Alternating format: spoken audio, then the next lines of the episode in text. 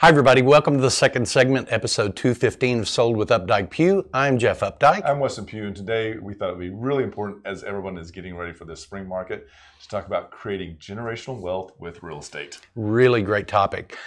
I've never in my 30 year career heard somebody say, Gosh, I wish I'd sold that house 10 years ago. I know. You know what else I've never heard? What? I've never heard a tenant say at the end of their lease, Oh, I'm so glad that I'm going to get money back after uh, I sell my apartment. The, there, there are really uh, five important components to creating generational, generational wealth with real estate. Number one is appreciation. If you look at the Dallas Fort Worth marketplace, we've had a 4 to 5% appreciation over the last 30 years. And that is keeping up more than the cost of living. Even in the downturn of the market from 2008 to 2011, our housing process lost uh, an average of 12%, where many markets in the country lost up to 25%.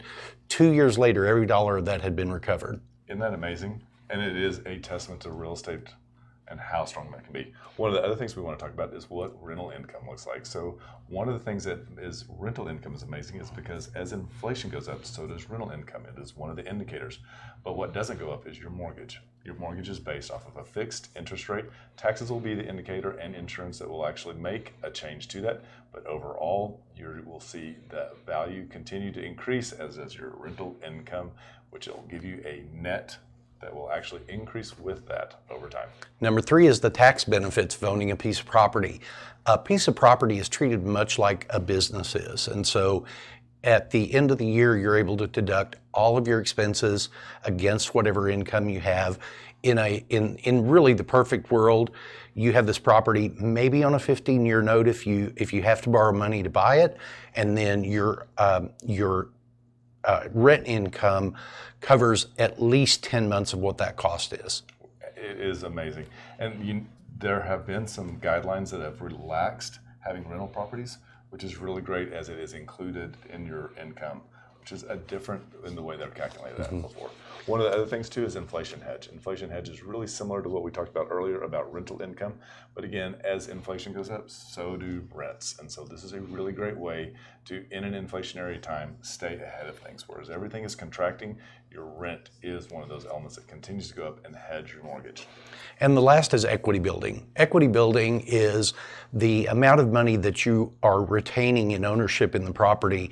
And if you had a mortgage on it when you bought the property, that equity continues to grow as your mortgage balance goes down.